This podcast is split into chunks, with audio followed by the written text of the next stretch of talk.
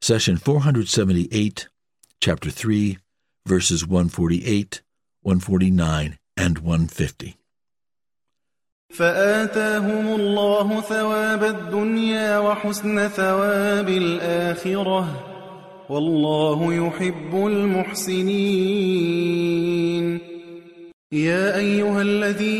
آمنوا إن تطيعوا الذين كفروا يردوكم على أعقابكم فتنقلبوا خاسرين بل الله مولاكم وهو خير الناصرين So God gave them both the rewards of this world and the excellent rewards of the hereafter. God loves those who do good. Chapter 3, verse 148. If you chase after this life, God will give you worldly possessions and material wealth. But it is critical to note that when God speaks of earthly rewards, he does not describe them as good, but merely says the rewards of this world. On the other hand, when he speaks of the hereafter, he says, and the excellent rewards of the hereafter. Why? Let's make a quick comparison. Take a blank piece of paper and draw a line from top to bottom to divide the paper into two halves. At the top of the right column, write worldly pleasures, and at the top of the left, write pleasures of the hereafter. It is the dunya versus akhera sheet. For the sake of this exercise, let's assume that you are wealthy beyond belief and have access to all the money you ever want. You own the best houses, vacation homes, and penthouses in New York, Paris, and Beijing, and have the finest cars, jewelry, servants, cooks, doctors, and chauffeurs. We start with time. How long will all this fun last? 60 years? 80? Then what? Do you think you will be able to enjoy any of your wealth when you are 95 years old? God says, when we grant long life to a person, we cause him to regress in creation. So will you not use your intellect? Chapter 36, verse 68. On the other hand, the hereafter is eternal. You will not die, get old, sick, or even have an upset stomach. So, regarding time, we write eternal on the left column and temporary on the right. Next is quality. Regardless of how much money you have, you are limited by current technology and materials. Today's average family lives better than royal families from a few centuries ago. In other words, your wealth is constrained by the current human condition. But the pleasures of paradise have no constraints because they are the work of Allah, who is limitless in power and infinite in resources. Prophet Muhammad said, narrating the Almighty's words, I have prepared for my righteous servants such excellent things as no eye has ever seen, nor ear has ever heard, nor human heart can ever imagine. So on the right column we write limited quality, and on the left, we put down infinitely superior quality. How about peace of mind? With all your riches, are the servants stealing from you? Is the market about to crash? How about your accountants? Are they giving you good advice? Or is the government about to raise your taxes? There is and will always be a little worry in your mind spoiling the enjoyment of life. In contrast, God says, but those who have faith and do righteous deeds and believe in what has been sent down to Muhammad, and it is the truth from their Lord, he shall absolve them of their misdeeds and give them peace of mind and peace of conscience. Chapter 47, verse 2.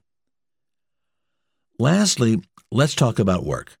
Anytime you want to enjoy the finer things in life, you have to work to make money and then purchase them there is never a guarantee that your trades will be profitable. On the other hand, Allah guarantees that your righteous deeds will be immensely profitable and ensures that there will be zero effort on your part. So the question is do you want something temporary of questionable quality that comes with a lot of headaches and requires a ton of work? Or something eternal of unimaginable premium quality, wrapped in blissful peace of mind and requires zero effort. Which is worth chasing after and sacrificing for? God asks us in wonderment, Are you really content with the present worldly life rather than the hereafter? How small the enjoyment of this world is compared with the life to come. From chapter 9, verse 38. The verse ends with God loves those who do good. We learned from the beautiful supplication in the previous verse how the believers had done well by turning to their Lord after the hardship in Uhud. They had done well by seeking forgiveness from sin and excesses before they asked God to plant their feet and grant them victory over the disbelievers. In other words, they understood that without God's help, all their human power came to nothing. And just as we explained in Ayah 147, where God loves those who are patient, it is sufficient as a reward to become beloved by Allah for doing good. Now we move to the next verse in Al Imran. God says, You who believe, if you obey the disbelievers, they will make you revert to your old ways, and you will turn into losers. Chapter 3, verse 149. How can it be that you, as believers, would obey the disbelievers? You are different and better from them at the core and in so many ways. The disbelievers and hypocrites will rush to exploit any weakness you may have in your faith. You experienced this firsthand in Uhud.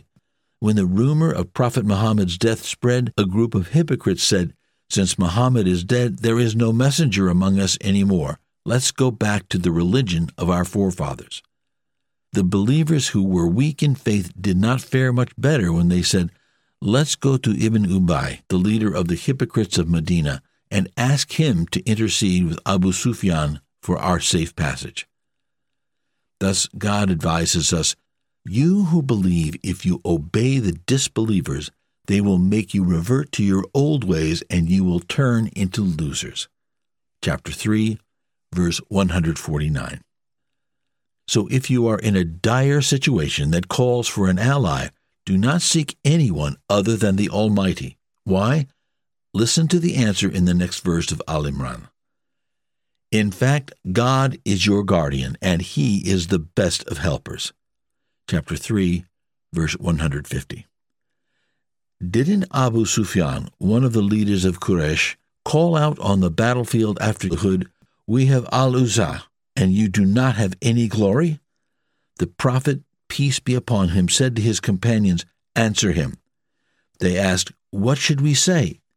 He said, Say, Allah is our protector, and you have no protector. Then Abu Sufyan said, One day for another, meaning that war is back and forth, and this day of Uhud repaid the day of Badr. Omar bin al Khattab, may Allah be pleased with him, replied, No, we are not equals. Our dead are in paradise, and yours in hell. Here we ask Does the phrase God is the best of helpers mean that there are other helpers besides the Almighty? Yes, you can get help from people, but it is only superficial and not the genuine kind you need. Real help is that which comes from Allah. Why? Because when God comes to your aid, it means two things. The first is that your faith is on the right track because, as we discussed before, Allah does not aid those who deviate from His path. Second, God's help is above all creation. If He is on your side, no one can overcome you. The odds do not matter and material considerations do not matter. Some doubters will say, you are kidding yourself if you think you can overcome a large army that has superior technology if you are weak. But in the next ayah, Allah introduces us to one tiny soldier of His that can turn an entire battle upside down. He says in verse 151 of Al Imran, We shall throw terror into the hearts of the faithless because they attribute partners to God. Ask any military leader, is there anything worse than a terrified soldier. So, if you want real help and genuine victory, strengthen your faith and do not seek the disbelievers for help even under the worst circumstances, for they are not people of trust. God says, You who believe, if you obey the disbelievers, they will make you revert to your old ways and you will turn into losers. Chapter 3, verse 149.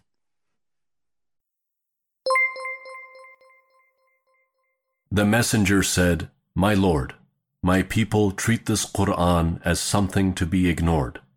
Chapter 25, verse 30. Do not abandon God's book. Please take a moment to subscribe and to share with your family and friends. Visit us at www.qurangarden.com.